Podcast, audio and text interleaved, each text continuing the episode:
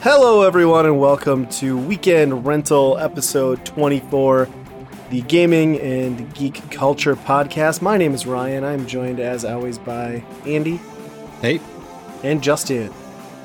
Hey everyone.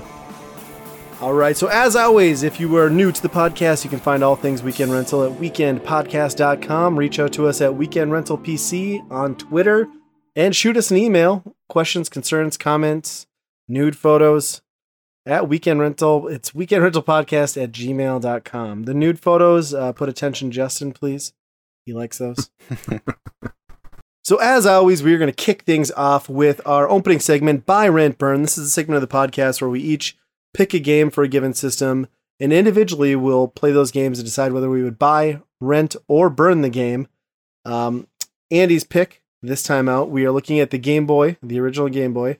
Uh, he has gone with Primal Rage. Justin has selected Small Soldiers, and I've gone with Super RC Pro Am. So let's go back through the list and we'll hear a little bit about everybody's game and give our opinions. Uh, we'll start off with Andy's Primal Rage. Uh, so, description on this game select one of seven ferocious dinosaurs, then pound your opponent into submission as you battle for Earth domination. Blizzard's Freeze Breath and Ice Geyser fighting moves stop you cold just before his Mega Punch hammers you senseless. Diablo's Inferno Flash cooks up Firestorm in one dino barbecuing breath and the foul, disgusting chaos dazes you with an abundant supply of power puke, farts of fury, and flying butt slams. There's more, but do we really? This is so mm-hmm. bad. oh yeah, this. I I kind of picked this game because I just thought it's hilarious that I mean, pretty much Primal Rage came out on everything possible at that time. I mean, it, yeah. If there's a system, it came out on it. I, actually, I don't know if it came out in the game.com, but surprised Oh, it I'm sure it did. I also Uh, like how they lie right off the get go in the description about seven ferocious dinosaurs when two Yeah. of them are primates. What the hell? How do you get that wrong? yeah, and I feel like there wasn't seven in this game either. I think there was was it six or eight? I don't remember. I want to say Yeah. like You're The- right. It's not seven. at least in the Game Boy version, yeah.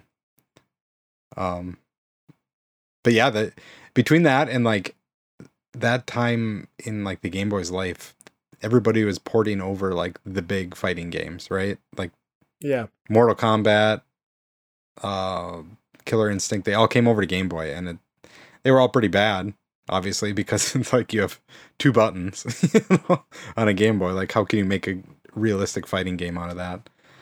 But uh, yeah. I think this one definitely probably takes the cake for the worst one. Um, it's pretty awful. Like Primal Rage already is kind of well known for not being top of its class as far as fighting games, and and this is uh not a good port of it. Yeah, it was like Primal Rage felt like the perfect marketing pitch. They're like, hey, people really like these like CG like rendered sprites plus blood plus what do kids like? Dinosaurs. Yeah, that's right, Bob. Kids like dinosaurs. Let's put this like this is a perfect idea. And like everybody bought it up. Like I agree with you, it's a shitty fighting game, but like I totally fell for it as a kid. And so did all my friends. Like we all loved this game. Yeah, the arcade cabinet looked awesome, didn't it? Compared Yeah. to like the other ones, that was that was a big deal. But i don't know if i've ever, ever played this one prior to now. Yeah, okay, like I'd seen it and stuff, but I don't think I ever played it. Yeah, I don't know. Like I, I think I liked it as a kid because it was basically. I mean, it's just a button masher, right? Like, there's really no skills to this game. There's just no depth. I think that's kind of why I enjoyed it because I was never good at like the Mortal Kombat's or Street Fighters. So for me, I'd throw in the Super Nintendo card. I never played this version, and I had a good time with it. But this is such a watered down version of even that that uh, pretty rough. It runs really well though on the Game Boy. Like frame rate is excellent. Um, the characters look surprisingly detailed for like a two color screen. it's kind of weird. They like they kept the rotoscope like kind of graphics in there, so like the sprites Yeah. have like lighting to them almost, like dark spots, Yeah. depending on where they're moving. It's it's really weird. It's something you don't see too often in a Game Boy game. Yeah, it's kind of like a technical masterpiece. It's just awful to play. Like, it looks cool, but that was kind of where that ended for me. Yep. Plus, I don't like that you start out fighting yourself. Why is the opening match you versus you? Is that always the not cool. case? I mean, I tried three opponents before I shut this thing off, Uh, okay. or three characters, and it was always the case. Yeah. Sure. Okay. I just did the first one, I think. The top left. And I ended up fighting Yeah. myself right away, and then Yeah. Diablo. And Diablo kicked my ass. Yeah. Plus, like I always thought, like the best version or the best part of like the other versions of this game is like all the worshippers, because you gain strength by like how good you were doing, and like human worshippers would like come out and like you could squish them on the course or like smash them and eat them, but like they're not obviously in the game. In this one, yeah. be. I mean, it would be what like four sprites or four pixels. I mean, it's like what's this twig doing? Worshipping you? Can't you tell? Yeah. And I'm not like way into the fighting game stuff, but it, I feel like this one was kind of well known for not being very well balanced, right? Like Right. I don't remember which one, which characters it are, but I imagine it's probably the dinosaurs with like the long tail that they can just whip, you know, the the reach on them. But I'm not sure. Yeah, I don't know if he was in this version because I didn't play all the characters, but there's the one in the other versions where he had like the super long neck and he could spit. And like that Oh, guy, yeah. you could just spam his attack all day long in the other versions. Yeah. Guy I played with, by the way. It's the only way I could win. uh, But I mean, at least you're on your uh, way to collecting every version of this game ever because I know you're a super fan, Andy. yeah. uh, I think like a little fun fact for anyone like listening in the podcast. I think the first time I met Andy, like within like the first couple times I ever spoke with you, you immediately like shared your disdain for Primal Rage. yeah. Oh yeah. Hi, I'm Andy. I hate Primal Rage. If There's been like three things that defines me. That's got to be up there. Avid Sonic fan, hater of Primal Rage. I'll figure out the third one one day. So let's move on to Justin's pick. Um, Small Soldiers. This is obviously a movie tie-in game. It was a kids' movie back in the day. So, the description on this one: You're in an epic battle against the Commando Elite. You must assume the role of Archer, leader of the peaceful Gorgonites, uh, forced into a situation that Gorgonites are programmed to lose, namely war. Archer must unite his friends to take on the Commando Elite. Do you have what it takes to guide Archer through this massive small soldier's adventure? Do you? Yeah, I don't know. I, I picked the game not really knowing what it was. I figured it was based off of a movie or TV show. Um, it. I don't know. I suppose it's kind of a side-scrolling platform type game. I suppose. I think that's accurate, yeah. Mhm. Um, I don't know. I couldn't find an attack button. I was just gonna say the guy's Nope. called Archer. And- he carries a bow. I didn't shoot anything. Nope. No bow. What and the fuck? like, He's constantly for the pointing longest time. Yeah, and like you, you'd go to jump, and it looks like you're gonna like charge up a shot, and then you just do like a terrible jump instead. Right. Like it, it it's deceiving. I Animated don't at know. like I- three frames per minute. It's the worst. like I guess I, I finished the first what couple levels. I suppose I think it was two levels, and then I finally gave up.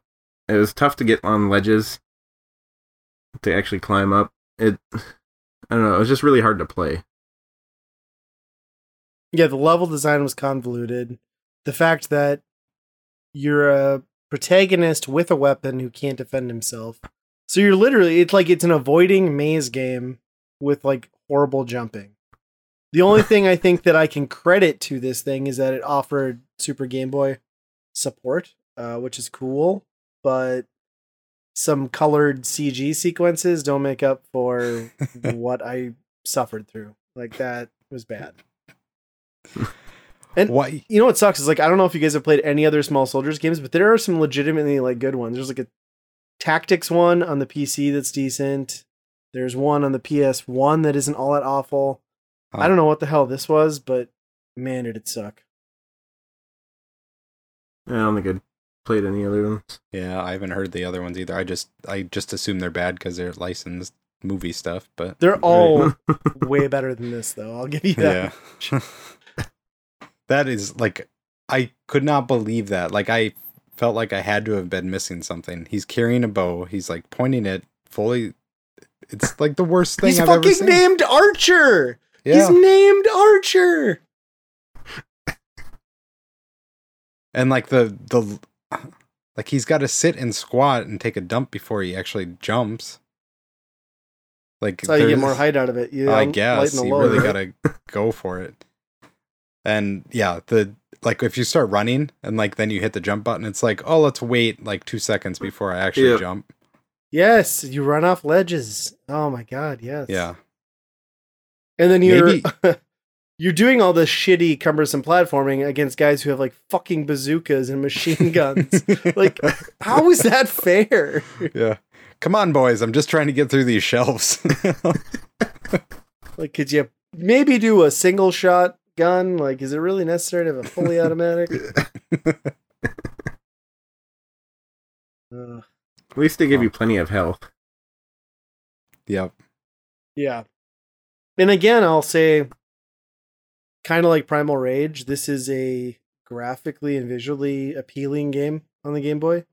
Obviously, this would be a later release too, given when this movie came out, but just because something looks good doesn't mean it's worth picking up and playing. That is absolutely the case here. Plus, it has the double whammy of being a licensed game, so. Not great. Yeah. Yeah. This is an awful game. All right, so let's get on to our final pick here. Uh, my pick, Super RC Pro Am. Description: uh, Grab your Game Boy and pull up to the starting line. It's you against three other speedsters in this thrilling competition. Fast, hazardous hairpin turns, skidding oil slicks, and other dangerous obstacles. Wa- race your way through dozens of treacherous track levels that will put you and your driving ability to the ultimate test. Um, I'll just cut it off there because this is like super long and there's like twice as much to read. But uh, basically, you drive carts. yeah. I mean, if you played RC Pro Am, a classic NES game, uh, Super RC Pro Am also came out on the Sega Genesis. Isn't that uh, the title? I believe. I don't know if these came out around the same time. Uh, this is a Game Boy version of that. It's a rare game, or at least the NES one was made by Rare, the company, not hard to find. Uh, it's basically RC cars, top down racer. Uh, as you progress, you realize there's like some car combat mechanics with weapons you can pick up to take out enemies. Um, up, also upgrade your car. You can unlock tiles to spell out Nintendo to get bonuses to upgrade your car. There's oil slicks and other hazards. Um, it's a fun racing game. I think if you compare this to the NES version that I think most people are familiar with, it kind of captures that. I would say it runs about at half the speed Mhm. which kind of changes the gameplay almost in the player's favor in that it's easier to take out opponents and block them. Uh, what did you guys think?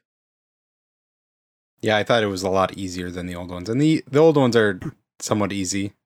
Right. Um, but yeah, definitely a lot easier on the Game Boy when it runs at half speed like that. Um, I think the other impressive thing that obviously we didn't do here, but I always remember this being like one of the first things with the link cable, right? And multiplayer. Oh, really? I think you can play four player on this game, possibly. Is I- it this or are you thinking. F1 Race? Oh, maybe that's what I'm I don't thinking know. of. I should. I know I'd it was a never racing tried game. this. Yeah. Could be. We're gonna do some live fact checking. Facts. So yeah, I mean, I think Yeah, you can play up to four with the link cable. okay, yep. that's awesome. Yeah, I don't know. This is like this was like such a recognizable game back in the day um, that I think it was a lot. It was kind of one of those games that was like a must pick up for a lot of Game Boy owners, especially early adopters. Um, I knew several people who had this one. This is one I never owned as a kid, but I certainly, you know, did the old thing of like trading a game away for a week or so and, and playing this. And uh, yeah, it's just it kind of captures the same fun that you'd have with RC Pro Am, um, and it does it without, I think, sacrificing the visuals or the handling. It just makes it a little bit of a slower paced game, which you know, it works. It works for the Game Boy. I mean, it, especially because like we, I don't know if everybody did, but I emulated it, even though I own the cart. I could have just played it, but uh, the Game Boy having such kind of horrendous screen blur, I'd imagine the lower pace probably helped with that. I think it would have been kind of an incomprehensible mess otherwise. So. Mm-hmm. Yeah. I think the if you did the four player link, that would be kind of interesting though to to play it that Yeah. way. Mm-hmm. Where um I don't know, I don't remember the sound effects in prior games that I played because I'm pretty sure I played the one for NES, but the turning, like I couldn't handle that sound effects. yeah. No, it's I pretty wish I annoying didn't in have the sound. NES too. Was it? Yeah. Yeah. No, I don't remember bad. that. I'm I'm sure it's there. It's, I don't. It's not as obvious. No, I agree. It's bad. Like the only thing I could think of was driving in the car and having my kids play that in the back seat. Like I'm pretty sure I'd throw it out the window. Yeah. For me, it's just the the sound it made was just as bad as my kids doing whatever the hell they do on a daily basis. in the so, That's it. All sounds the same, right? yeah, right. Incom- incomprehensible screeching. I'd rather hear the crying from me throwing it out the window. Oh boy. You monster! I think that's a lower tier than burning the game. Throwing it out the window. I guess what I do, I really do appreciate about this game is that like a race is like one minute long. yes. Like it is. Yeah. It's like do a race, you get a part to upgrade. It's you know like constant progression. It's really cool. So suck on that, Ricky Carmichael. Yeah. You bastard. All right. Should we go back through the list? We'll go back up to the top. Andy, you want to give us your picks on what your buy, rent, and burn would be this episode? Yeah. Um my buy is gonna be Super RC Pro Am just because by default Naturally. almost.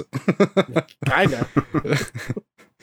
like I don't know the the bar is really low on the other two, so it could be pretty much anything and that they would be buying from me this week. But it turns out it's a pretty good game, especially for the Game Boy. I think it fits that platform really well. And it would I didn't have it when I was younger, but it would have been totally a game that I was super into. So that would have been my that's my buy for sure. Um my rent is gonna be Primal Rage. Uh because although it doesn't play great on the Game Boy, it's not a good fit for the Game Boy. Um it it's a it did okay as far as graphics, I guess. I don't know. Like it's watered down like there's not much you can do with games like that, but um Plus, it had background music, which another Yeah. game does not. yeah, that's very true. Uh yeah, and uh for my burn, there's I was telling you that third thing that you don't know about me, it's that I really fucking hate small soldiers. uh actually I don't have any experience with the actual movie or the franchise that it was based off of. I somehow totally missed that as a kid. I would seems like David it, I Crane's would have been amazing the, movie time. It's gonna have I- to happen now. I guess, yeah. It seems like that would have been right at my, you know, 10 years, or I suppose maybe 12, I guess, about the time that you would be into that type of movie. But yeah, totally missed that. That's okay, I guess. Because looking Yeah. back at it now, it doesn't look like it has very good uh, CG. No, it came in at that awkward time, so you didn't Yep. miss a whole lot. Yeah, but yeah, that game, that game is awful, and it's beyond just like a team not doing a good job making a game because that's forgivable. It's a license thing. You're just making a game for the paycheck, but like they didn't even think about it. Like why Do you a suppose character like miss something and like select was somehow shoot? Did I- anybody try that? It's possible, but I I didn't try it. I tried but- doing a whole bunch of stuff and I couldn't do it. But I pretty much spammed the buttons on my controller, and Yeah. the only honestly, thing I did was jumped and then yeah. And the controls suck, just like for platforming. It was just everything was delayed. I would rather play Porky's as a platforming game than that. yeah. I'm, I totally agree with you there. And Porky's is a better game than Small Soldiers on the Game Boy. Yeah, that's uh that's saying something because that's the same type of thing as jumping and climbing and that's way better back on 1983. Plus, it had pixelated boobies. well, yeah, but I guess I didn't get far enough in here. It might have, but I wasn't going to see that. Somehow, I don't think it does, and if they did, you didn't want to see those. Even the Super Game Boy can't fix that. All right, so Justin, how about your picks? All right. Well, uh, my buy is going to be Super RC Pro Am, um, just because that's actually a fairly fun game with the volume turned off. Too bad it wasn't Uh, broken on your emulator. emulator right? I thought about thought about changing that so it didn't work anymore again. But um, my rent is actually going to be Small Soldiers.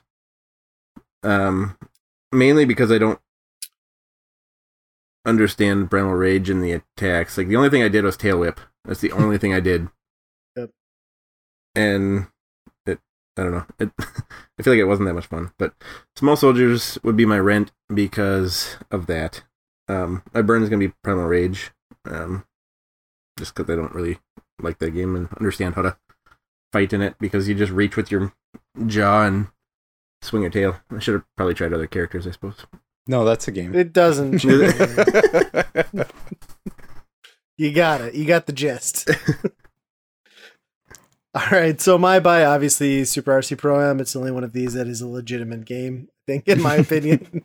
Plus, it's a good one. Um, you know, I like the NES version. This is a solid adaptation to the humble Game Boy.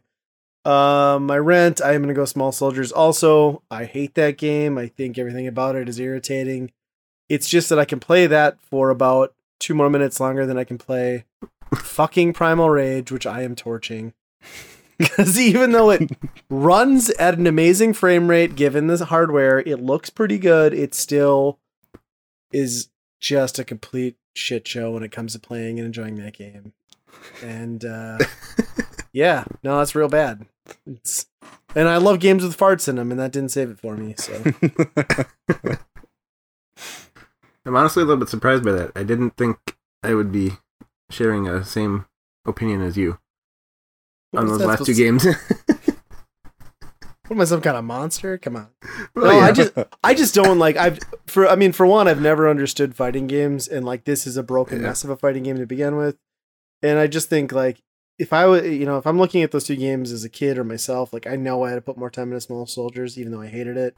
Cuz like right Yeah. you could progress in that game. It was horrible and not rewarding. Like I could have kept going. I just shut it off cuz I was like this is hot trash and I don't want to do this again. And I can't shoot anybody even though my name's Archer. You know, in uh theory, eight year old me would have been like, a farting monkey, yes!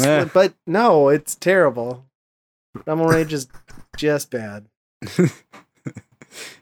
yeah, I did. I did play Small Soldiers more than Primal Rage, be, just Yeah. because of that fact. Because, but I think that led to it was more so that because you're up on a ledge, and then the jump didn't register, And then you- so you like fall right, down, and then that. you're like, well, I gotta climb all the way back up here. So it's just like busy work. Yeah, had it controlled properly, those levels would have taken like all of 15 seconds. Yeah, Yeah. I agree. maybe, Okay. maybe you are able to shoot an arrow at some point in that game, but we'll never know. I don't want to find out. Probably at the very end. Yeah. He's like, he looks down and he's like, what's this? I can use this? Okay. Have I been carrying this literally the entire game? This is like, weird. Uh, couldn't he have like stolen a gun from like the countless enemies that he ran past? Like, how did they not even give him like a basic jump attack? Like, basic platforming, like quick, like snappy, you know, like, yeah. right? Yeah, it's, it's God, a I feel weird bad about- game. Can we double burn? Can we double burn this episode? I just want to torch both those games. Yeah. So did you guys try like running as fast as you could into a guy to see if it would hit him with the arrow? Yeah, I tried Yeah. everything and I died. Yeah. Get ready to erupt into a primal rage. But be warned, these guys don't just kick butt, they slam it.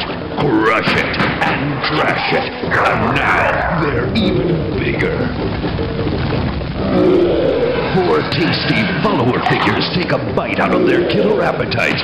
Now even more rage is in your hands with Primal Rage and Super Rage action figures from Playmates. The she couldn't care less, fastidious and precise. She's a killer queen, gunpowder gelatine, dynamite with a laser beam, guaranteed to blow your mind. All right, fellas, let's move into the uh, the meat of the podcast here. Um, let's start off with a little bit of a leak on some Switch uh, games that are up- upcoming. Uh, most people would probably pause and be excited about Fortnite, but uh, the game that caught my attention, I think I shared with you guys almost immediately, was that Killer Queen, the arcade game, is coming to the Switch in theory, uh, based on this leak, as Killer Queen Black. How excited are we? I don't own a Switch, but I'm tempted You're to get one.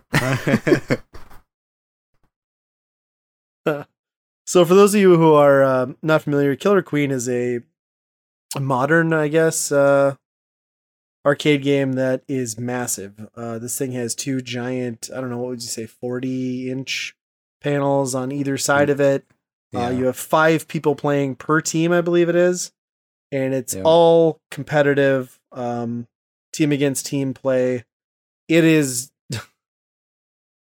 the only way to describe it is just like sheer chaos. oh yeah, Um, that's the same word I was gonna use. Yeah, and it can, and it, you know, depending on if you know somebody or if you're with people who know what's going on, understand the game or not, it's either an exercise in frustration or like the most rewarding uh, arcade experience you've ever had. Um, and I've been on both ends of that, and I've been on the intoxicated end of that, uh, which is also fun. Not as rewarding, but uh, yeah, great game. I, I'm so pumped. Uh, this is to me, this is like an indie game that has been locked into a platform that has kind of limited mainstream exposure to what I feel is one of the best indie games of the last uh, five years. I don't know when it came out, but what a phenomenal game to get ported to the Switch. Yeah, I mean the strongest part of it is that you can win five different ways. Each team each team can win multiple different ways and you as a team are trying to pick a way to do that together but also keep track of all the other five people on the other team to try and figure out what they're up to, like which way they're going, you know. So it is it is amazing in that way that I I can't think of too many other games that are quite like that where the strategy is just like uh trying to align your tactics to whatever your team is doing. Yeah. And you kind of have to do that quietly because if you're in an arcade cabinet, the people are standing right next to you. The other team can hear what you're doing, you know? Yep. So I I wonder if this is going to lose some of that impact. I hope it can like keep that. I mean, it doesn't have voice chat on this on the Switch, so It doesn't, but it's also a game that I don't know that it necessarily needs it. I mean, every game can benefit from that, right? I think where the the possibility for this to really shine is that if you go to a place that has a Killer Queen cabinet, you really need 10 people, right? Like you can't Yeah. just if it's you and your buddy, okay, I mean, sure, that's not going to be fun. Um where with the Switch and even though there might not be voice chat, there should hopefully be online and matchmaking. And I think that is going to turn this very competitive game into like a reliably competitive game. I, I think like you'll see with Killer Queen, like it's weird because it's got a very um active community as far as uh scores and tournaments and like teams and people that get together and drive out and play this at various arcades. So to to put it on a platform where you don't need to leave your house to do that, I think is is going to be pretty awesome. And who knows, maybe you can do in room, you know, like LAN or multiplayer parties with several switches. I, I I would imagine they would have that option, but we'll see. yeah. You'd almost have to imagine they're going to have matchmaking and multiplayer. Otherwise, how would this work? Because you're not going to have 10 people over Right. with switches to play that. Like, you would just go to an arcade cabinet. And I wonder how many. Do you, does anybody know like how many controllers you can sync to the Switch at one time? Is it four? Is four the max? That I'm not sure of. Yeah. I don't know. Because you know what'd be really cool is to buy two Switches and build your own arcade cabinet for Killer Queen. Wow, that's a pretty cool idea. Yeah. Huh. That's pretty. Yeah, that would be pretty That pretty was one of the first things I thought of. Was like, man, I'd like to build something to drop this thing into. But then, you- but then also, sadly, I don't have ten friends. yeah, I was just Wah, gonna say. wah, wah. You have to put an ad on Craigslist. Uh, Please don't murder. I want friend for Killer Queen. Sexual Uh, favors, okay. So what else yeah, is going on out there? it- What was it like? sir? Well, I, I, I, I was just gonna say, like, I wonder how if there's gonna be a way to you for you to coordinate better without voice chat. Then, like, say this is the goal that we're going for, because otherwise you're just Yeah. kind of looking around guessing what your team is doing. you could do quick chat, right? Like I suppose you could do like so many options on given the Switch has got the two dual sticks plus the D-pad plus the buttons. It would totally be Yeah. feasible to map, you know, to those four buttons that are like essentially the D-pad, like do this, do this, do this, do this. I, mean, you I know could, I could see a Rocket League. playing on Discord. That yeah, and I think that's what realistically I think the guys who already take this game seriously, I think there will be Discord teams and Discord matches and I mean hopefully hopefully this is a real game. Um I'm curious to see what they bring with it uh with the black. You know, obviously that means they're adding something. Um Yeah. I don't know, I'm excited for it. Like I have have you guys seen my like weird version of Killer Queen for the NES? No, I. You have that right No. on your one. yeah, yeah. about It, was like one of those uh 8-bit Christmases where it's like a 4 on 4 version of Killer Queen. It's like super dumbed down, but I mean outside of that, I don't think this has reached anywhere. Oh. And it always feels like one of those games that'd be perfect on a home console. And who knows, maybe if this does well on the Switch, which it should because any indie game does good on the Switch from what I hear for the most part. Maybe this will land on PS4, you know. Yeah. All Which I know is like if I if I'm not hearing somebody scream, check the snail. It's just not the Yeah. same game. Uh, you know, I got to Somebody say like that snail. when we are playing the uh the and you guys have played with me so you know that this is my strategy is like i i'm immediately low hanging f- fruit i'm like i'm fucking riding that snail like i'm getting that thing and then like one out of every hundred times i get that victory point with that snail but yeah. anyone listening to this is like what the fuck are you guys talking about Was Killer it like Queen. three years ago? It was at MGC. What's that? Was it three Well- years ago that it was there? uh yeah, Yeah. it didn't come back la- i wonder if it didn't come back last year because of the weather though because it seems like it should have been there right no I yeah. didn't see it. and it wasn't there the year before sad all the more reason to go to up down you gotta do it Yep. So I just want to check what year it is. It is 2018, right? Not 1978. uh, might be okay yeah i think your logic is sound okay. So why is everybody super excited about an Atari and an Intellivision?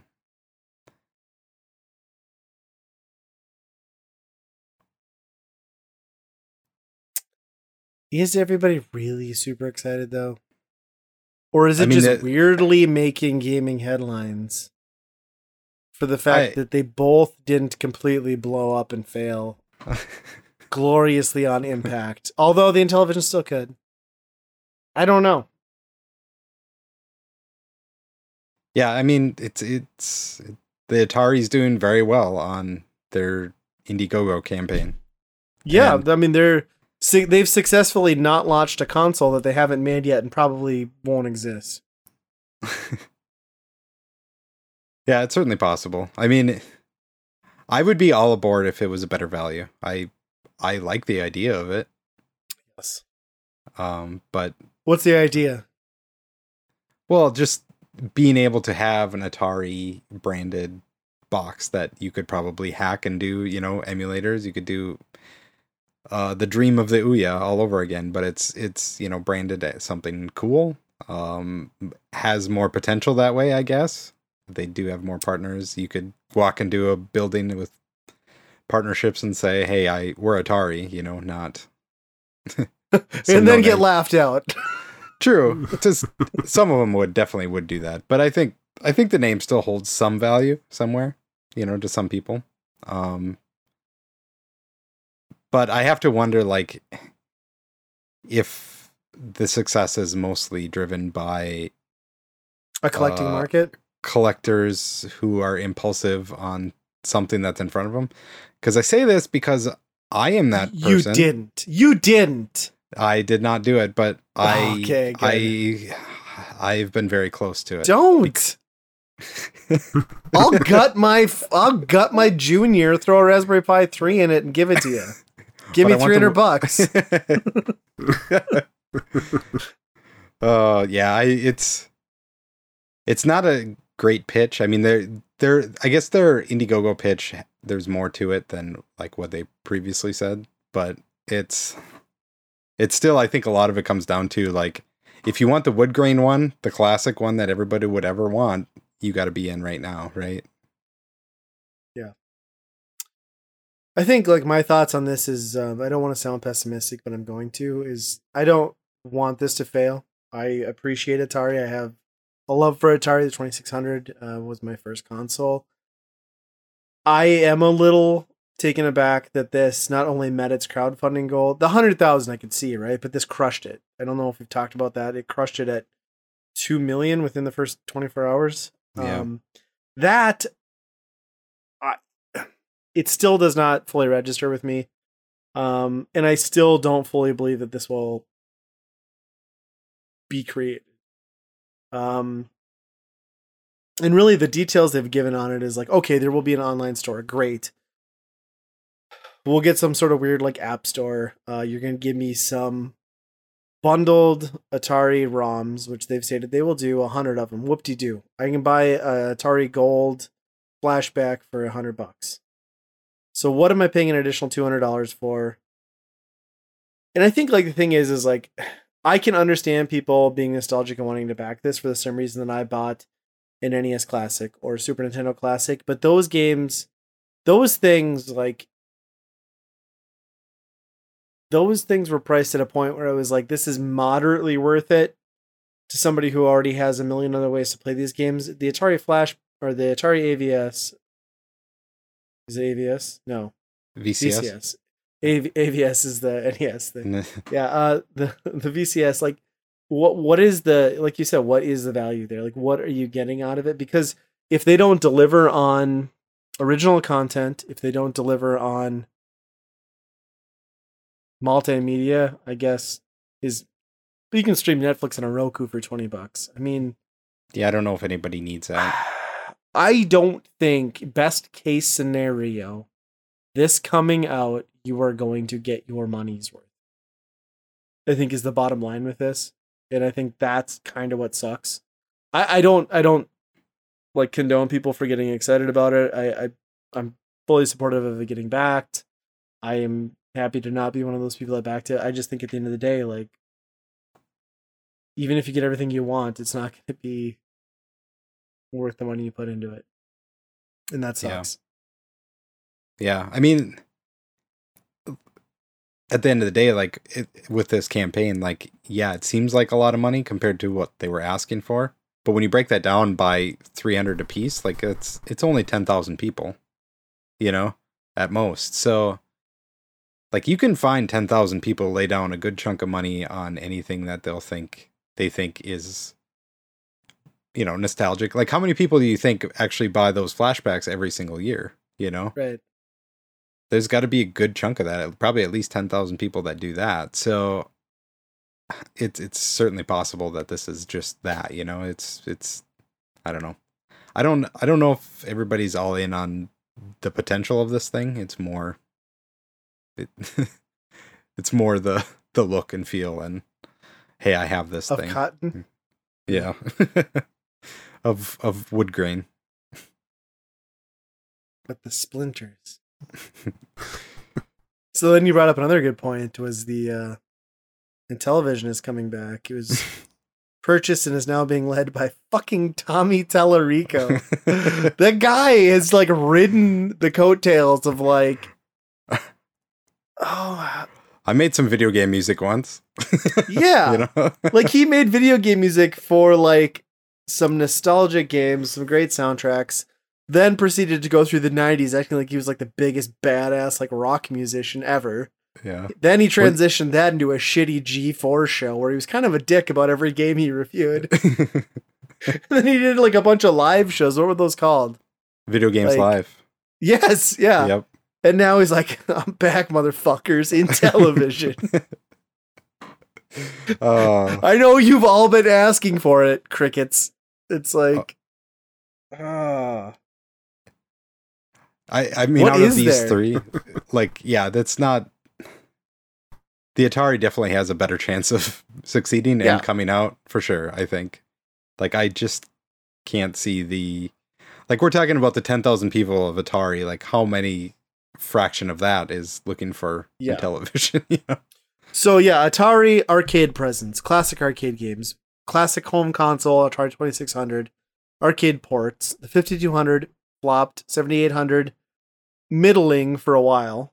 Um, the Jaguar, I mean, all those they they had a presence in the market, right? Is what I'm saying. Over 15 years. Uh, what did the Intellivision have? Like there was the Intellivision 2, I think, right? Like there was like an upgraded model or like a revision of the hardware, but For short time, they were the kind of- best one, but yeah, Right. Yeah, they had the best hardware and the best looking games, but still everything they had was a better looking clone version of what you bought in the Atari. I mean, that that's their claim to fame. Like is Yeah. there I can't look back at the Intellivision and say like, yeah, that game for the Intellivision, like what was the sole game on the Intel like what I mean, did they have a system exclusive that made it sell? I don't think so, right? They just had better looking versions of things I bought on my Atari. Yeah. With a weirder number pad thing. Yeah, that thing, that controller is weird. Like you have to imagine that is going to be kind of awkward because at least like the Yeah. Atari stuff and like they have the molds and everything for that, and like that controller just looks like a third party controller for the Atari thing.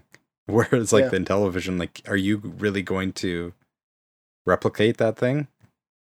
You know? I hope not. You just They sync your smartphone to it. yeah, Beep, boop, there beep, you go.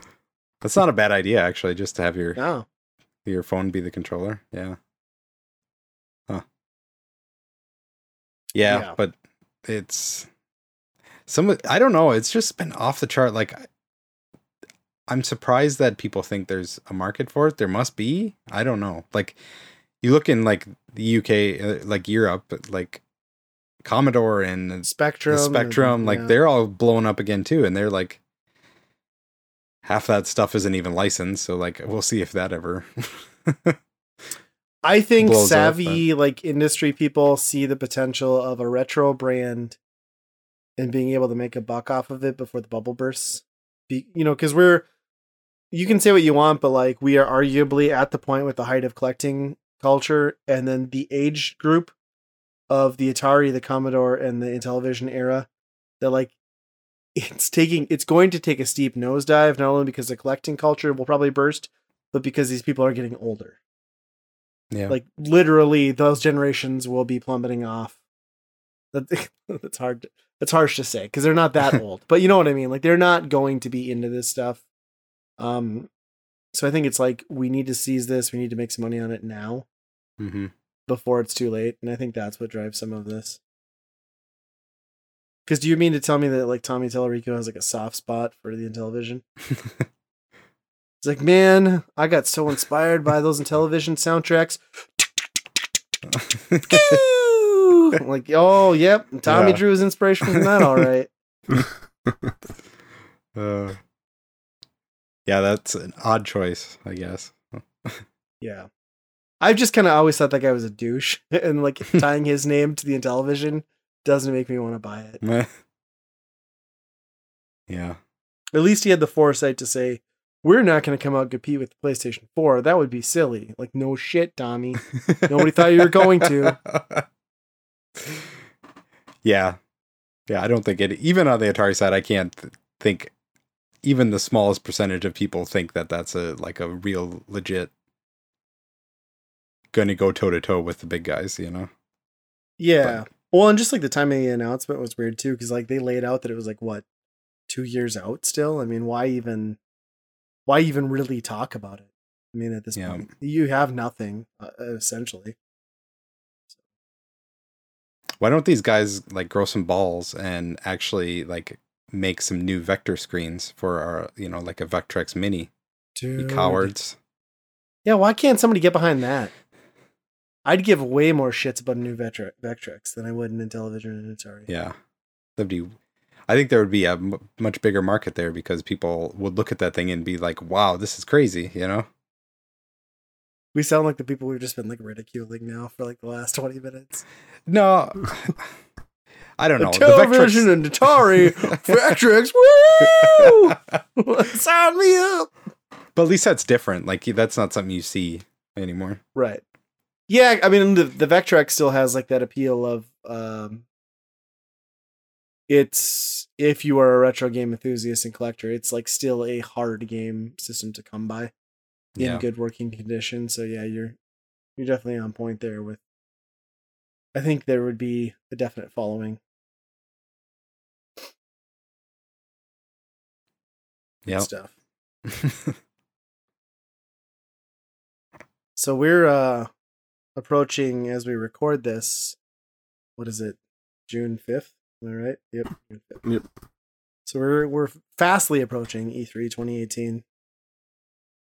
Do we have any predictions on what we expect out of this? Anybody got any uh any things you're looking forward to or hoping that come out of E E3? What's left to predict? Seems like this year they put everything out there already, or Yeah. it's leaked Well, enough Walmart to be. fucked it up. Yeah, it's been leaked enough to know for certain. You know. Yeah. Well, that's the tough part, right? Because like we know we're not getting a new console. We're not getting the Xbox Scorpio 2.5. We're not getting the PlayStation Super Pro. So, I think uh Vita two. I think I don't rule out Sony. I no, I think I I take that back. I don't think they will. I think if they were smart, they'd wait a year. I think this E3 though, even though uh, Nintendo is not doing the traditional E3 presentation like they haven't done, I think this is the year that the Switch just murders the competition with like news and exclusives and like heavy hitters. I think this is the Switch is on a good path. We know there's the Pokemon's coming that got leaked, and I mean it's gonna be big. And the Fortnite that got leaked for for the Switch, which is gonna be huge, because Fortnite is huge. Yeah, I- it's going to be interesting. Like I just saw a story that Nintendo stock dropped seven percent. Like just took a nosedive, and and nobody knows why. There's like no real solid news out there to say like, oh, this is you know what caused it. So So they probably assumption presented their lineup to the investors for E3, and it was not great. I, yeah, that's the the only assumption is that you know the the guess is that the ex- the expectations of what they're going to show at E3 are not going to go over well, but I mean, at some extent, like you blew your load on Mario and Zelda, they're gone for a while, you know. Gross.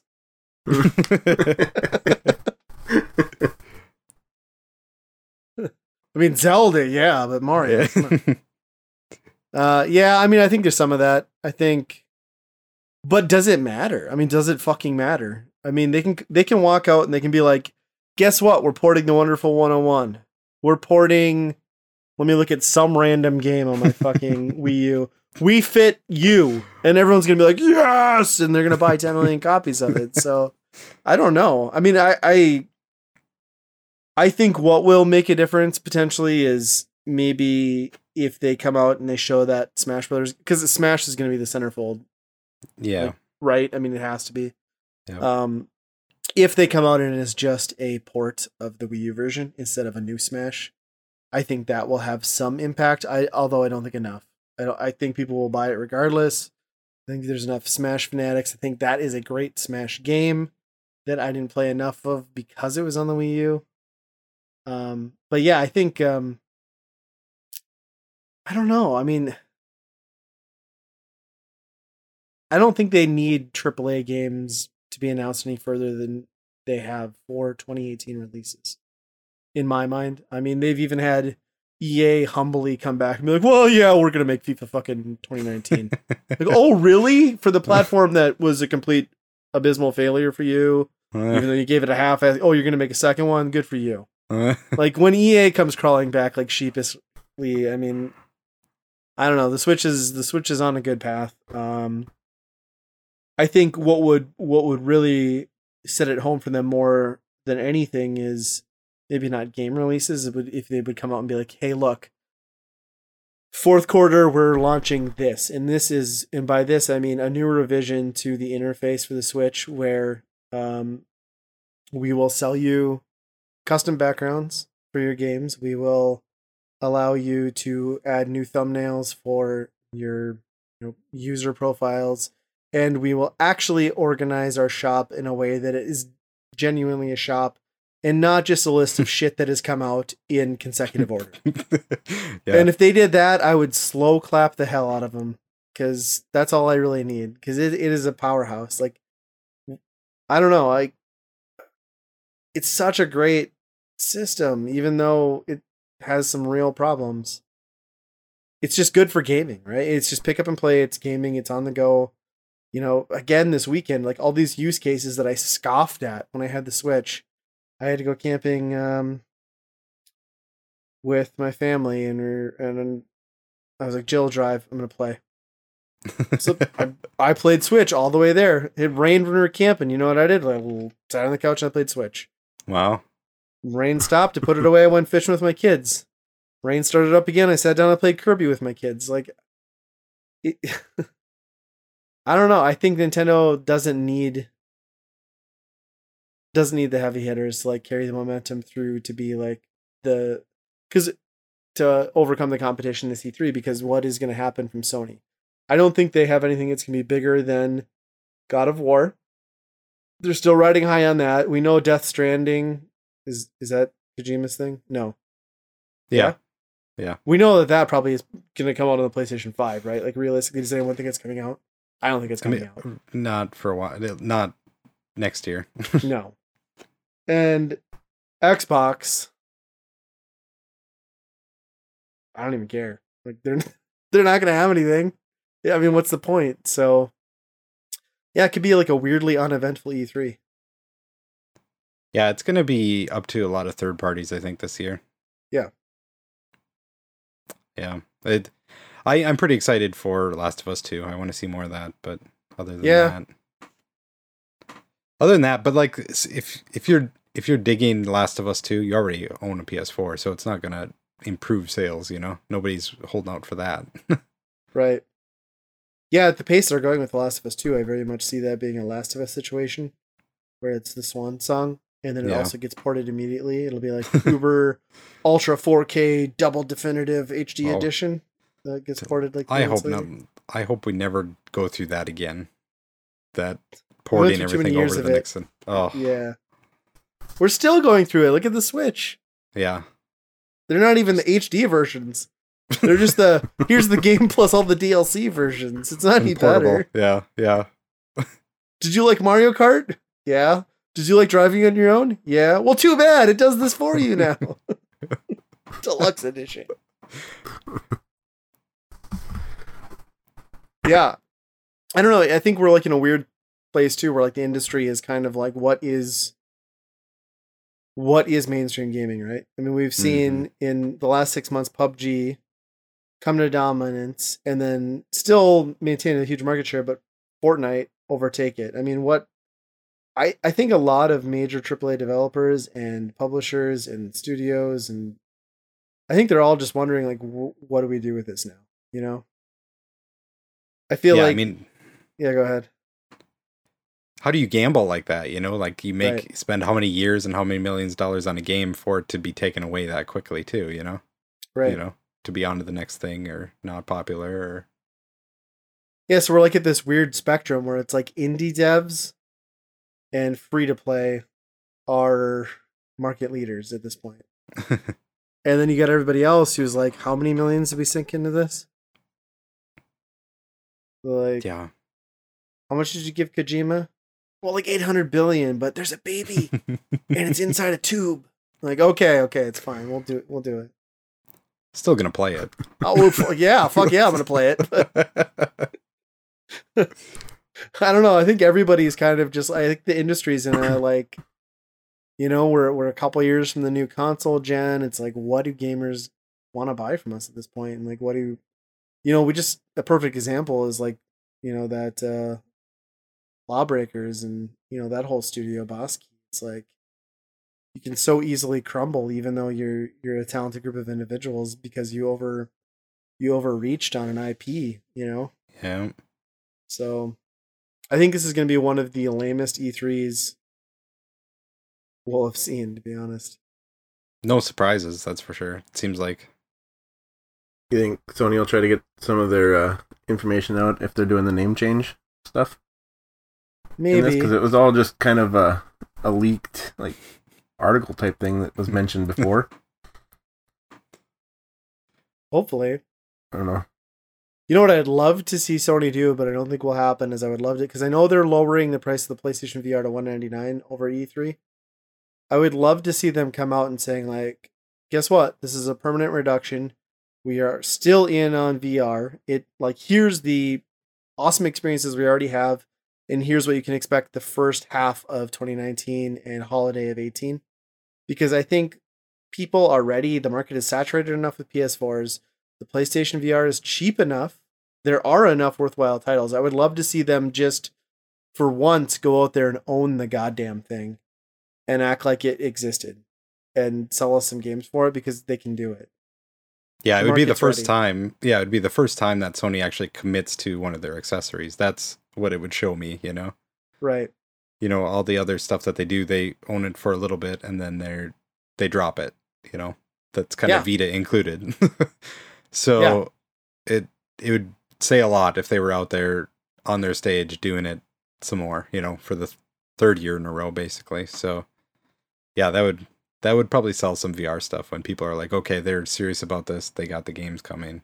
They're already there actually, but yeah. Yeah. And I think they're I, mean, I think it's at a good point for them to do it. I mean, I wouldn't I mean, I'm more than a casual gamer, but like I'm at the point where I'm like I would like a PlayStation VR just because I already have the investment. I've experienced it. It's cool, you know. Why not why not push it some more? Cuz that's the one thing too is they've completely failed to have like an in-store kiosk, right? Like Yeah. I mean, nobody does that anymore. I mean, the kiosk is dead, but I don't know. You got to sell the experience for sure. Right, and it is done right, a good experience. I mean, there are several games that don't require a whole lot of tuning. You can just jump like drunken bar fight, put that in every Best Buy. You sell a million, million of them damn VR. It's the best. Except you have a, like a lot of lawsuits from because you're punching guys that are just walking by. Hate crime up at Best Buy. Yeah. Yeah, so maybe it will be a boring E3, but it's E3 nonetheless. It's hard not to be kind of excited. Yep. Yeah. Uh, so some of the stuff, I mean, a lot of it has already come out already, but I found it kind of strange that they pretty much took all their Pokemon news and put it out there already. And that's like their premier, one of their premier franchises. And then to be like, well, you know, there wasn't much Nintendo branded stuff at that one either Right. and Pokemon is a weird, you know, situation where another company kind of owns it along with Nintendo, but still, it, it's kind of weird that they did this ahead of time like that. Um, but if you aren't aware, they announced basically a mobile game that's already out on Switch. You've been playing it. I have not. so Played it briefly, yeah. Game is putting it uh maybe a little beyond what it actually is. It's uh it's a lot of timers and energy and stuff like that. Or not? so there is timers and like I haven't really ran into it. Ba- Basically what you do is like you load into like this I don't know, like cubivore version of Pokemon where everything is like weirdly cube shaped. you pick a Pokemon and then you assemble a team later. But basically, you pick a Pokemon. Said Pokemon, when you launch the area you're going to into, just naturally runs towards the nearest enemy and attacks them. And then on a cooldown timer, you can press one or two attack buttons to sort of play the game, but it would play on its own anyway. That's sure. Uh, it's almost not a game, to be quite Yeah. honest. I mean, that you can upgrade them to make them evolve faster. You can like put in a stone, so if you like like whatever version of what Pokemon, you can keep them from evolving. Um, I mean, it's fine. I mean, I've thrown it on and just like been watching TV, and I don't know. It's free, I guess, so yeah, I can't really complain. And I don't really like Pokemon. Um so I don't really care about this game, but I have played it and it's it's a thing that's on the Switch that has Pokemon in the free. title. Yeah. Yeah. Uh, yeah. It's kind of like watching the lawn mow the game. Or watching the lawn grow, not mow. Mowing the lawn would be way better than Sure. this game. Wow. You're really selling it. It's free. yeah. It's free. Uh, so it's like actually watching somebody mow. Yeah, kinda. With the occasional like press the button, like use the weed eater. Like I don't Yeah. know. It's kind of Oh, like there you go. is. That's an upgrade. uh, but Yeah. their second, the, they announced two other games. Uh, one of them coming to Switch this year is Let's Go, which is kind of real Pokemon game, but with Also Pokemon, Pokemon Go, Go. aspects in it. And I don't know, they were kind of being cagey about like how far it goes into like what you would expect the real franchise to be. Right. So, I mean, I'm going to be pessimistic and think it's probably kind of like all the other console games where it's like kind of Pokemon, but it's not the real thing, you know? Yeah. I think like in the way they've pitched it and the way they've stated it is like this is a half step, not even a half step, but it's like it's a gateway to drive all the Pokemon Go kids and fans or casuals into a Nintendo Switch and ease them into what will then be like an actual Pokemon game which comes out in the following year. And you can import, right? Like you can import your Pokemon Go Pokemon and shit into Let's Go. That's what it says. I don't know if they said into the park, so I don't know if that's just like a like a Chao Garden type thing from yeah, I was Adventure. gonna say. It sounds like uh, but who knows? But I I'm wondering like that the main one next year if it doesn't look as nice graphically as this one does, like that's gonna are they gonna go back to like just a moderately upgraded looking 3DS game next year, or is this gonna be full full thing? I could see them with their one next year not being like the full revision of the assets, and I could see the one or the two launching following that. Because that's kind of what they've done, right? Is they they build an engine, they stick with it for like a decade, and then they'll upgrade. And because they really haven't like those new 3D assets from the 3DS have only been used in what two iterations, four Yeah. games, two iterations. I've heard they've I've heard they've made the poly like they've made those models pretty high res. Okay. So they would port over. But Sure. um yeah, I think I mean that's been the dream since what, 1990 whatever, right. that that there would be a true console Pokemon game and they've never made one. So like I think they you- could pull it off with the same graphical assets, just like in high high res, like you said, if they also figure out a way to incorporate actual online gameplay as far as like random encounters with real people throughout the world of Pokemon, or at least through various stadiums.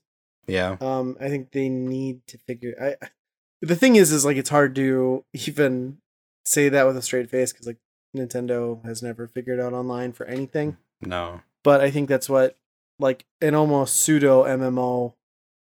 Or even if you could do like groups, right? Like, what if you could buddy up with like two of your buddies and just go like catching Pokemon out in the woods? I mean, that would be Yeah. enough to get fans excited. Yeah, I think I'm I mean and that's what this the Let's Go version does. It has co-op in right? it. It does, yeah. so I, it might be a good introduction for kids. I think to you know, for parents to bring their kids into the thing, which is pretty dev- pretty devious. I think, but But then again, it's falling in line with like you can do that, but now you have to pay nine ninety nine or twenty nine. Is it twenty nine or whatever it is a year? Because it will launch by the time the online service is out. oh, so yeah, kids will point. need credit card on file from mom and dad to do this, right? yeah, good luck, kid. Right. yeah, that's a good point. Didn't think about that. Yeah. Oh. I I mean, it's good news for the Switch. I just, I've never been a Pokemon guy. I'm not gonna be. I, I'm Yeah. glad people are excited about this. I mean, it, to me, it didn't resound in any way. I guess I didn't even play Pokemon Go, so. but this free thing, You were that one guy. the funny thing is, is like I was the one who was like all excited about. it. I'm like, it's free. I'm gonna download it, and then I'm like, oh, it uses data. Screw that. You didn't have room on your phone. That's right. I had the 4S with like the Oh, yeah. 0.2 parts of storage.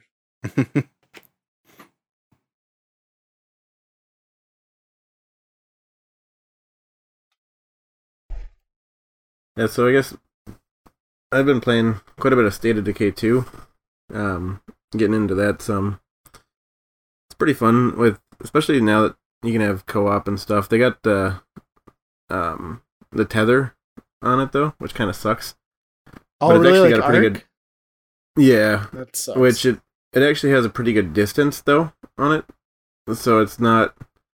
Well, Ark had a pretty good distance too, but that map was just so big and like so much you could do on there, so that that's where that flawed in my opinion. But on here, like you got so much stuff within a small radius anyways, so the tether doesn't really bother you.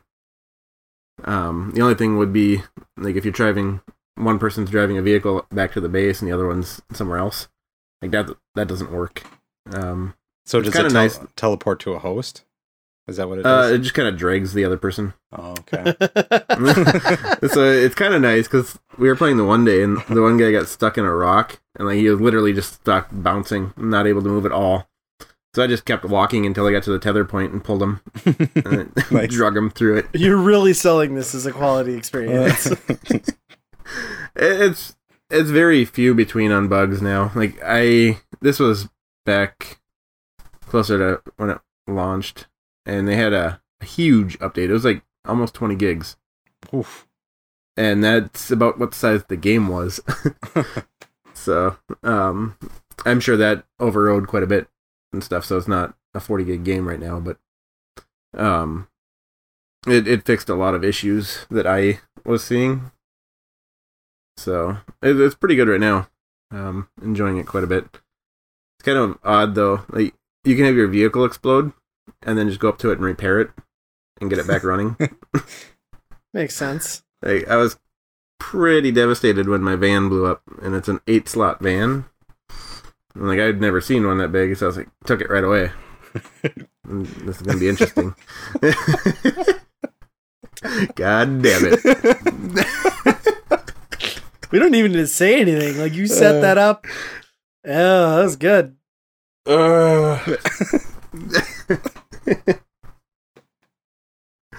Anyways, Let's hear more about van this blew van, please.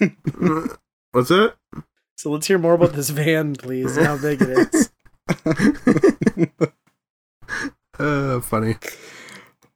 Anyways, so I just repaired it and was able to drive it home. Kind of nice. Yes. New game. Yeah. Hmm. I might have to hop in there. I need a new game now because I somehow beat a huge RPG in two weeks. Did you really finish it? Yeah, I it's seen you on quite a bit. Freak! Wow. it was it was. Isn't it like a solely on- 120 hour RPG? I think the final thing was 100 hours, but I will say I in my defense a lot of it is idle. So like you build a town, it's got like a almost like a Farmville aspect to it where like you have like collecting money over time and then you have to cash out your money every so often. So I would leave it on for like 2 hours, come back to it, like cash take my coins out and then come back 2 hours. So, you know, the funnest of all games, something like that. But but yeah, that was uh I think every once in a while, probably like once every two years, I get in a position where I just like, I don't know, take too much time and uh, way too unhealthy. I think. I will Witcher say, I know there was like uh, more than one or two nights where I woke up on the couch at like one, went to turn my PS4 off, and you were still on my friends list active in that game, like during the middle of the week. So I kind Yeah. of figured you were getting into it. I, I'm not gonna say either if I was playing it or if I was just idle there. Just I'm farming, just gonna, I'm just gonna leave. I'm just gonna leave it That way I can I can Asleep with the controller in your hand. Yeah, You're still playing technically. Yeah, but it's a good game. Awesome game. It's as good as the first one. I know you're a big fan. Yeah, I think I I I think I like this one even more, which is kind of strange because the first one was a little bit more tactical, kind of like turn based almost, where this one is a lot more action. Um, but overall, yeah, I think I liked it more. Nice. I uh I know I've said in the last couple podcasts I haven't been gaming much lately, and it still kind of holds true, although man did I accomplish a lot for not gaming much in the last two weeks since we recorded. Uh we'll kick off with uh Kirby. Whatever Kirby game Star Allies, is it the Switch one? So my kids had gotten like we I'd played with them on and off, but I kind of let them play. Um, they had gotten all the way through the game for the most part, uh, you know, with some help from from all of us. And uh, we sat down one night, and I I found out that the fourth world is actually the last world, which seems weird because you'd feel like you'd be like halfway through this game. So I was like, well, knowing that, I know that they're at the end boss in the fourth world. So I sat down with my kids and we fired it up, and we started out the end boss. And this game if you played any Kirby game, they're super cutesy, super easy, and this game is not challenging. I would say really at all um, throughout the campaign. You get to this end boss, and it is like some other fucking monster. It's this like forty-five minute ordeal that is multi-staged and goes from closed room um, boss battle segments to open 3D world on rail shooters to back and forth. Like it is unbelievable. It comes out of nowhere. It's completely epic for a Kirby game. Totally unnecessary, especially if you're my kids who are four and six and got there and would have no way to fucking do this on their own. But I will say, like, it was so out of left field and so cool. Um, and then like the way the shooting segment works is like Kirby is kind of like the lead guy, so everybody else like hops on behind him while Kirby essentially they give everybody like imagine Space Harrier if everybody had a fire button, right? So like you're just like one person's controlling, but wow. everybody's shooting. So like everybody participates in this like final boss segment, and there's like I kicked his ass through this stage. Now we're sucked inside of his head, and we gotta fight his brain, and then kicked out, shoot him again, blow his arms off. Now we gotta go and fight his heart. Like it is just so bonkers, and it was like so epic and like so rewarding to play with my kids. Like they got so into this game and just beating it. Um, it was awesome. It kind of made up for the fact that this game is overall incredibly short. Uh, still a ton of fun with with a family um, and some kids, but I had no idea that I was going to get this out of this game. It was kind of nuts. So check it out. Yeah, that's good to hear because we kind of dropped it. Like Yeah. we were maybe the second thing in, and we just, I don't know. My son just kind of moved on to some other thing, so I think Yeah. we need to go back there and yeah, because I've beat every Kirby game for quite a while. Where this one, I just kind of dropped it. Yeah, me too. I've beaten my fair share, but I've never seen anything quite like this. It's Huh? it's worth it. I'll tell you that much. And then on top of that, um, I picked up some recent Switch releases. Um, anybody played Bloodstained: Curse of the Moon yet? No, I need to. Oh my god, it is probably the best ten bucks I've spent on an indie game, and I don't know how long. Like it is absolutely eight bit Castlevania, but it's so much better. Like it's so fucking good. Like I can't, like they completely ripped the game off. Hearts don't replenish like your secondary weapon; they replenish your health, and then potion gives you health instead of whatever. But anyway, it's the same thing. There's not wall meat. There's wall hearts. Like there's platforms, there's bosses, it's the same music, the art style to a T. It reminds me so much of Castlevania 3. It's unbelievable. And then you have four characters. Just So like have- Castlevania Three, yeah. Yeah, you have like multi-tiered like exploration and transformations and it's not a difficult game and it's not that it's not hard or not challenging or that it doesn't abide by the same rules as Castlevania. It's just that they fixed the one glaring problem with Castlevania, which is knockback. with no knockback, Castlevania is a breeze for an experienced gamer and platformer. because um, there's one character you can get you get a Dracula guy I forget what his name is that his like secondary ability is to turn into a bat and fly if he's hit well in bat mode he does drop and like transforms and falls but other than that like you really can't f up like if you time your jumps right you time your attacks right oh my it's so good. Uh it's like two to three hours. You'll be through it on basic mode. At least that's what it was for me. Uh but the boss battles are just epic because like it it goes through in like the 8-bit styling of all these castlevania games. So it looks and feels just like what you're used to but then they really ramp it up as far as on screen like sprite sizes and like movement and stuff. I mean it all looks like it would fit in the context of the nes but it obviously goes far beyond what they could do as far as boss battles and Sure. I don't know. Like if you have not played this game, just buy it and sit down, like find a night, blow through it. There's no way you can't just have a smile on your face playing this thing the whole time. It's phenomenal. Yeah, I totally plan on it. I so good. I can't believe like like even like the sprite is the same color as like Yeah. Simon. Like is do they think Konami's so far out of the game now that out of Right, games now that they're they're just like not even paying them. attention? Yeah. Right. Yeah. It's like just an incomprehensible, like garbled mess. Like the first character you get, it's like, what is this blob? When it's like, yeah, it's perfectly Castlevania. Yeah. so good. And they fixed I, I think the well, another issue with a lot of Castlevania games, I think it gets better as you get to like the later entries, is like the, the stairs up and down. Much much more forgiving this time around with like just being near a stairwell and holding up or down to walk up and down. Yeah. Sure. But I mean the same enemies are there. Like the Med- they have their Medusa enemy. They have I mean it's it's just a lift, but it's an but if you don't have knockback, lift. yeah. Yeah, it's a joy to play, and the boss battles are freaking great. It's eight levels long, I think, Nice. and um, yeah, buy it. It's good stuff. And then I also bought Ikaruga, um, the Switch port. I've played How that was that? before. It is good. I immediately switched to Tate mode and um, played like an elitist on that.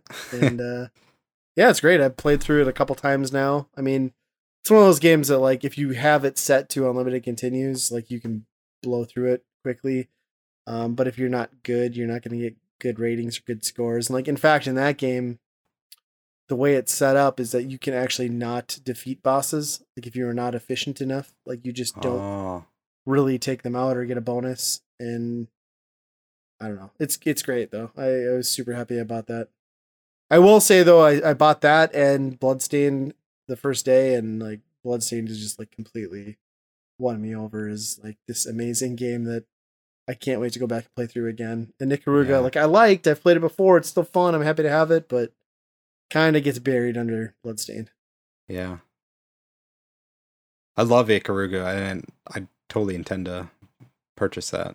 Um, but that's one of those that like once you get farther into the game, like it gets so overwhelming. You're like, I don't even know what's going on. Like I'm just instantly dying. Like I can't even like attempt to be playing Yeah. the game at that point. You know, I'm just kind of like running through lives like crazy. Yeah, it's it's the kind of shooter where like I think most shooters you get like on a tear, and like you can find that zen moment. Like I Yeah. I cannot find zen in Ikaruga. I just find pain. it's kind of how that works. Really cool concept though. So like for anyone who hasn't played it, I guess like you are a ship that has like two different forms, a light and a dark. Um, switching between the forms, like if I am white, I'm the light form. I can absorb white bullets. It energizes my ship, and I don't take damage. And then I can switch over to the dark form, absorb the, you know.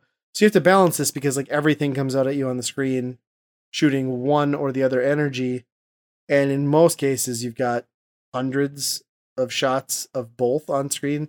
So it's like this weird dance. Like there's just so much to manage.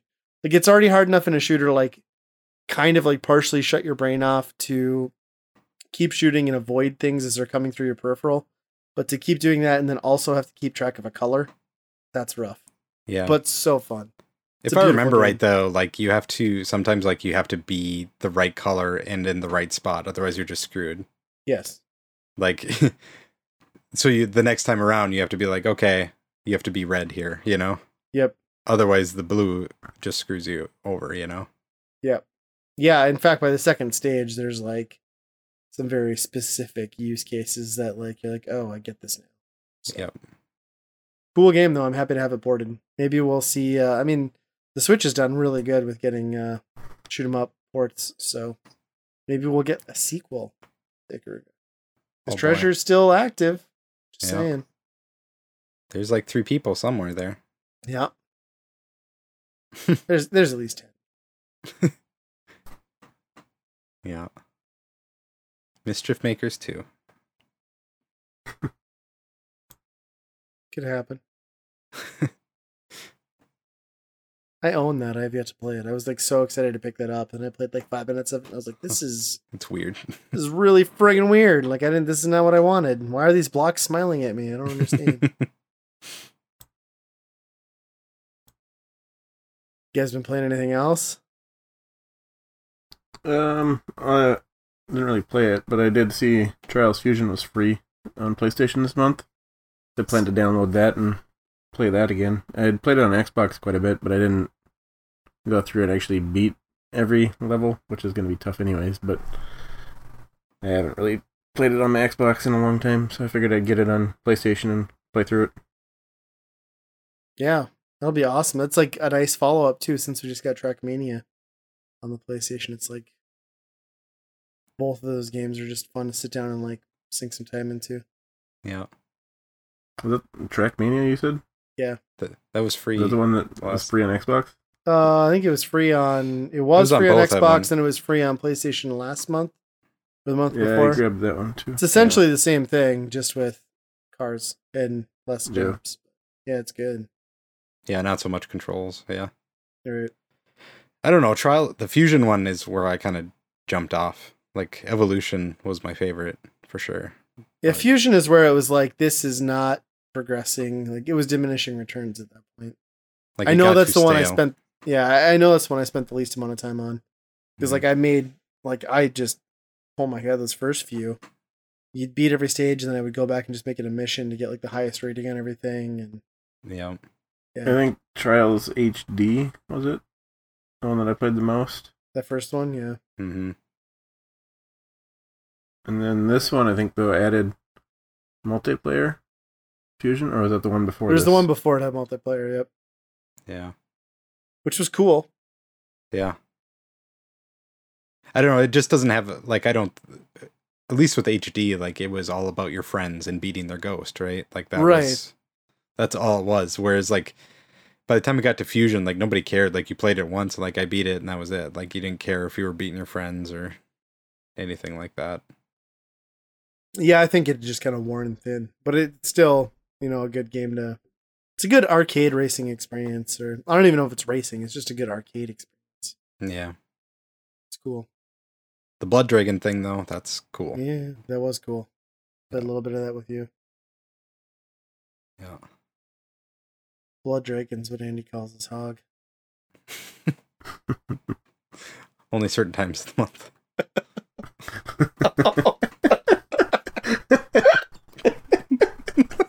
yes, Andy. Nice. Woo. so, so I was just gonna also bring up too. I know I talked about this way back when uh, the first one came out, but the toys that made us. Did either one of you go back and watch this documentary series on Netflix? No, I No. marked it on my list thing on Netflix, but Yeah. So season two or part two or whatever came out a week ago or so. That was last week, I think. There was four more episodes, which I just immediately binge watched. So there was uh, Star Trek toys, um, Transformers, Hello Kitty, and Legos. Um, Hmm. I don't know that I. I think material wise, none of those really like resonated with me as much as the other ones. Um, some of the other toys. The Lego thing was cool. The Hello Kitty, I, I gave no shits about. Uh, which actually, although I didn't care about that at all, was far Might more be interesting, than yeah. It's Yeah. way like I did not realize the history behind that whatsoever. Uh, so it's totally worth watching that one.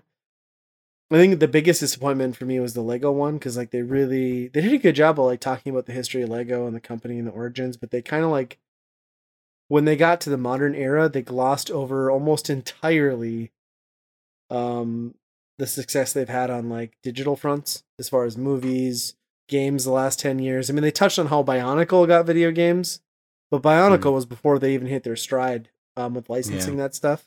And I mean, I kind of get that the point was behind the toy, not the, but I mean, that is such a huge aspect of what Lego is now, especially like with dimensions and stuff. Um, not that that was a success, that I was like, how do you just kind of really not talk about the fact that that's been a huge part of pop culture for 10 years now? Yeah, it would be like talking about He Man without the show, you know. Right. Yeah. So it was kind of weird, but still still a great documentary series. If you guys I mean obviously you haven't watched it, I highly recommend going in there and checking it out. It was it was cool. I was like very uh very anxious to see those ones and uh they didn't disappoint too badly. It was pretty pleased. I'm hoping they come back. I would really love to see them do another run, uh, another season or two and I I really want micro machines. I really want to see one on micro machines. Uh, I was like such a fan of those as a kid. Seems like the perfect material, but who knows? They have the guy narrate it, Right. the whole documentary. It does it in eight minutes. yeah, you have to play it on like half speed, and then it's like a full length episode. Is that guy still alive? I don't know. I don't know either. Seems like he would have like heart issues if he could Yeah, talk that's that true. Yeah. yeah. So it's a good watch for anyone out there who hasn't seen it. I highly recommend The Toys That Made Us. All eight episodes are they're worthwhile. Especially if you're into the dorky kind of stuff that we talk about on this podcast, it'll be right up your alley. And I don't want to like put us down, but it might be better produced than our podcast. I hate to say Hmm. it. I mean, our YouTube Hmm. content is top tier, but the toys that made us might have an edge. That's only because Netflix like throws them money. Like That's if we true. got Netflix, if we got Netflix money, we could we could do better. You should work on that angle. I mean, they're giving Adam Sandler money. Or if it quit getting flagged. It's true. Damn you, Yeah. Warner Brothers.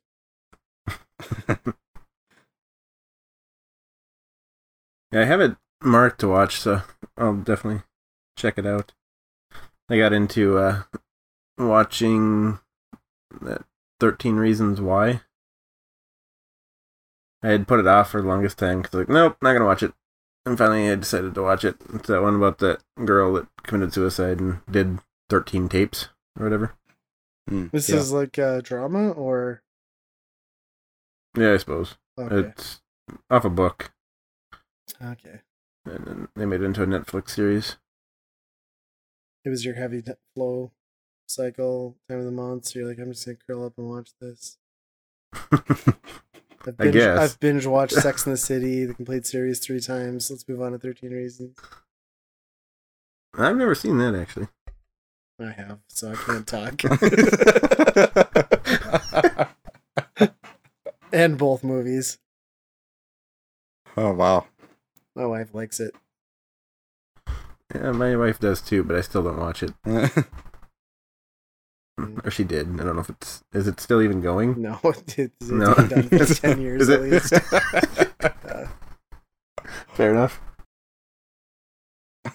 So it's a pretty good show. You you recommend it? You threw it or It's all right, I guess. Um, I like documentaries a lot. Yeah. and just stuff in general like that. So I'll watch pretty much anything in that line.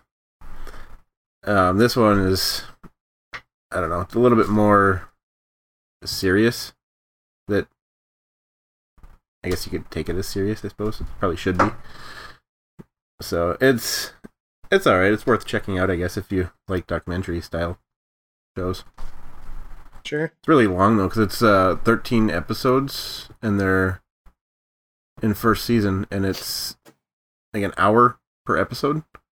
wow. And then the second season has, I think it's 13 episodes as well, and they're another hour a piece each. So Jeez. like I feel like I haven't done anything the past what two weeks trying to watch that.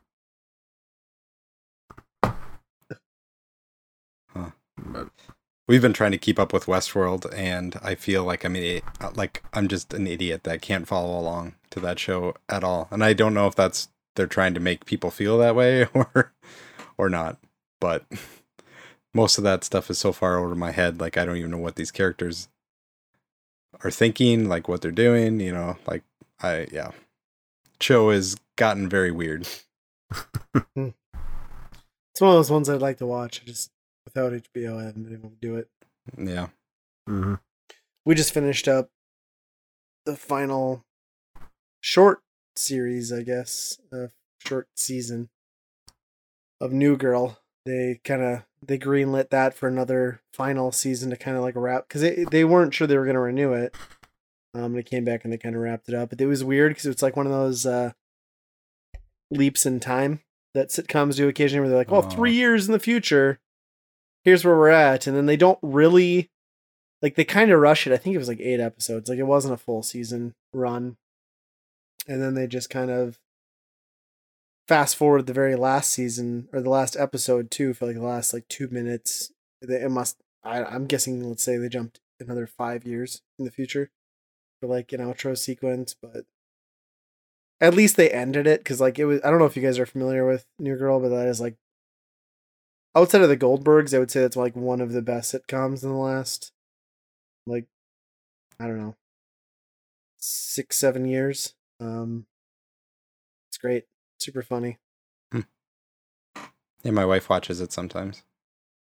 But Good stuff. Yeah. It's about a new girl,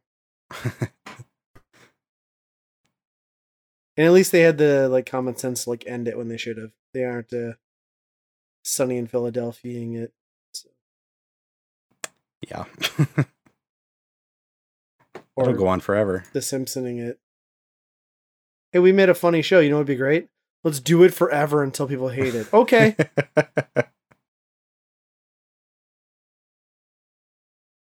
yeah. I can't believe some of those are still like The Simpsons. I can't believe anybody watches it yet. I think the only show that has pulled it off, arguably successfully, and it's animated, so they get like a buy, is uh, South Park. Like South Park has, for the most part, remained funny over the last twenty years that it's been on TV. Yeah. The Simpsons is not at all. I I wouldn't know. I haven't watched it Yeah, in I've a long watched, time. like I've watched like two episodes in the last two years, but like they, they were still good. Yeah. I've only seen two episodes of South Park. Really? Yep. I was like addicted to that Hmm. for a while. The World of Warcraft one, and then there's another one. I don't remember what the other one was. Please tell me it was Scott Tenorman must die. No, oh, it's the cancer money. That one's pretty good. I think if you're gonna watch one episode ever, uh, other than the World of Warcraft one, if you're a gamer, it should be Scott Tenorman Must Die. I feel like that is the best episode. Atari on. It's a refreshing breath of air to have the Atari brand come back to gaming.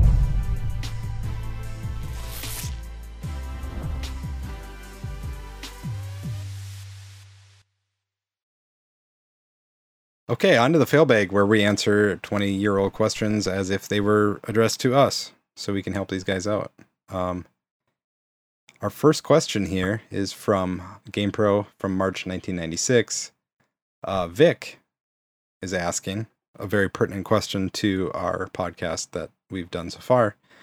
Uh, since Time Warner Interactive is making Primal Rage for virtually every other system, uh, will I, I reached up to hit the mute button, then farted, but it didn't mute. So to be fair, I wasn't trying to like interrupt the podcast. Uh, I feel like your your timing was perfect though.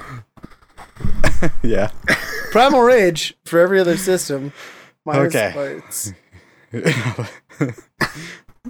Will they be making it for the Ultra 64? Which No. is the N64. What did that No, come they on? Oh man, it was all Jaguar 16-bit. was the Jaguar CD. I think it maybe I think did. so, yeah. Yeah, I think so. Yeah. Uh got on Game Gear. Um, Genesis, Super Nintendo, Game Boy, as we found out. yeah. I feel like that was it though. Like it, it all petered out in like that like one to two years span. Sadly, it does not make it to the Ultra 64. I kind of need to see. Didn't Nintendo also like well maybe not even Nintendo, but like so much everyone that was making hardware in that era kind of shy away from doing 2D games, which this was. I mean, it didn't really have 3D rendered sprites, even on the arcade version. It was just Yeah.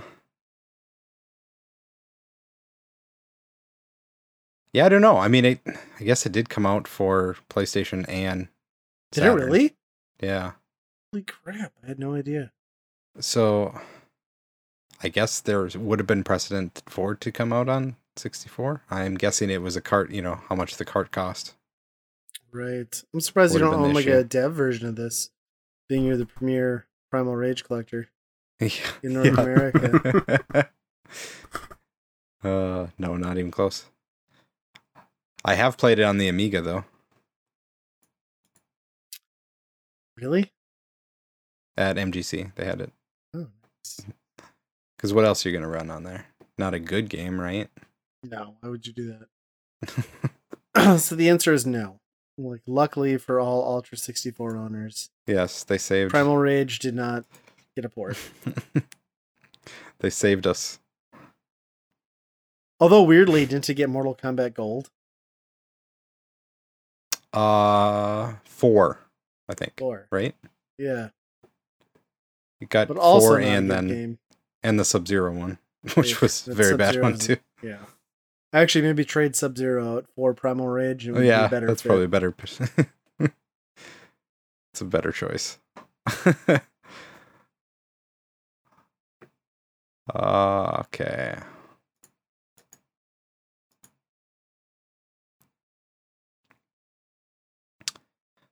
Uh, Anthony from Oxnard, California, is asking. I think your coverage of systems and game reviews puts the others to shame. As the proud owner of a SuperGrafx, I would like to know why you don't cover this awesome machine. Is it because of the lack of software? Are there more games coming? Please help. Well, I I added that last part because yeah, you're gonna need help for.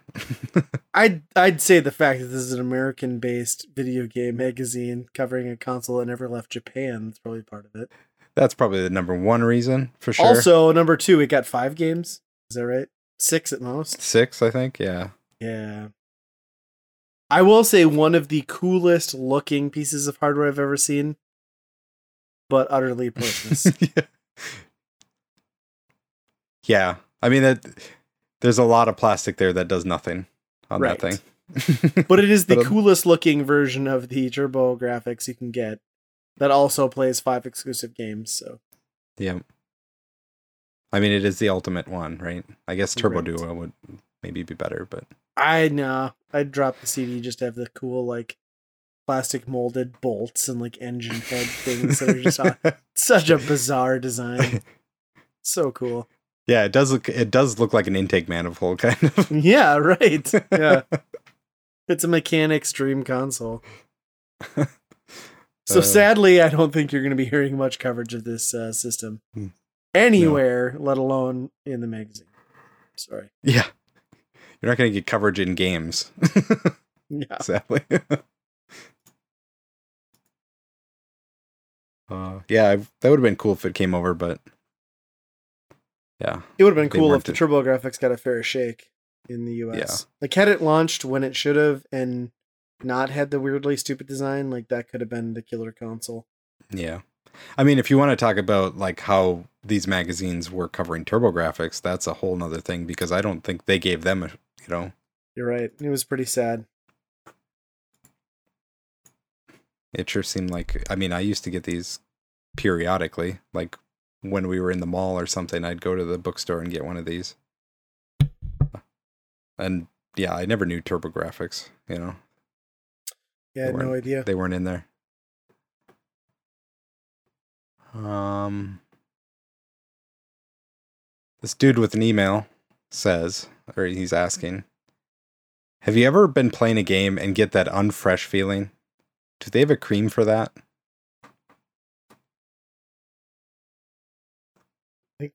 Feel like we need more information.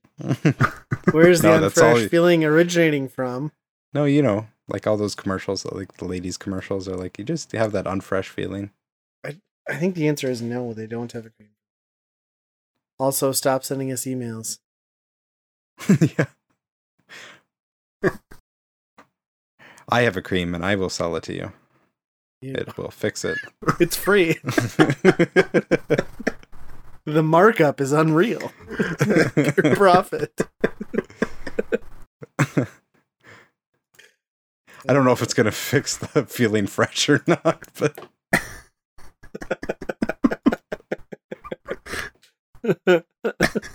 Oh. Jose from Puerto Rico. He says, I'm an 11 year old and I'm an expert in video games. I'm very glad that Virtual Fighter came out for the 32X, but Sega's premier product this season is Virtual Fighter 2. Will that also come out for 32X, or is Sega trying to get people to buy a Saturn? Hmm. I would say people are trying. I think Sega's trying to get you to buy a Saturn. I would say Like, Sega doesn't know what the hell they're trying to do. yeah. Well, you just bought a new one every year at that point. There's a new system every year, so you just bought that. But Sega of America wants you to buy the 32X. Sega of Japan says, get that damn Saturn. But you live in Puerto Rico, aren't you still running off of like the Master System at that point? Isn't it like those countries down there that they still like produce the Master System through like 2015? Brazil was like a big one oh, for that okay, yes. because they had like uh tariffs on like uh electronics that were built in Brazil compared to like outside That's of it. That's right. Yeah. It's kind of amazing. Yeah. But sadly, I don't think you're going to get Virtual Fighter 2 on the 32X. Or not No. sadly. Probably. You're welcome. It didn't come to the 32X. No, buy a Saturn. Actually, don't buy it right away. Wait for it. You probably get it free. Actually, don't that was do that either. Just get a PlayStation. yeah. Uh, it's kind of funny because this one was actually answered by a Sega customer service. Oh. Yeah, and they said the problem. The problem isn't with getting Virtual Fighter 2 for 32X. The problem is the architecture of the 32X. It cannot handle the processing speed required to rem- render the polygons for Virtual Fighter 2. We always release arcade titles for the Genesis and the 32X if the hardware can support it. That's bullshit because they released Virtua Fighter for the, the Genesis and it was god awful. Yeah. They can't It support shouldn't it. have been on there. Yeah. it have been on no, there. absolutely. Should not have happened. So it's a very nice way of covering up the fact that they're letting the 32X die. Yeah. But man, they yeah, they dogged their system pretty hard there. There was no ifs and or but around that. Right, because like, if you're "Yeah, writing in about sucks." the 32X, it was released and dead in a year. So like this thing was brand new and already they're like, no, you're not going to get it because the 32X that you just bought, it kind of sucks. i Like, we're sorry. Have a good day, Sega. Is Primal Rage coming out for the Atari box or the VCS? Hopefully. but the Atari 2600 version. Yeah. Uh, yeah, that's all I got. So uh Justin, you want to take us out? Yeah. So you can find uh, everything weekend rental at the website. It's going to be www.weekendpodcast.com. Uh, you'll find links to our Facebook, Twitter, our YouTube. Um, and as Ryan had stated earlier, uh, feel free to send us any emails, questions, uh, comments, concerns. Um, yeah, you can send naked pictures too. And that's going to be weekendrentalpodcast at gmail.com. Uh, you can find us on iTunes and Google Play. And as always, be kind, rewind. Bananas. Bananas. Oh, God, The fucking jalapeno burger.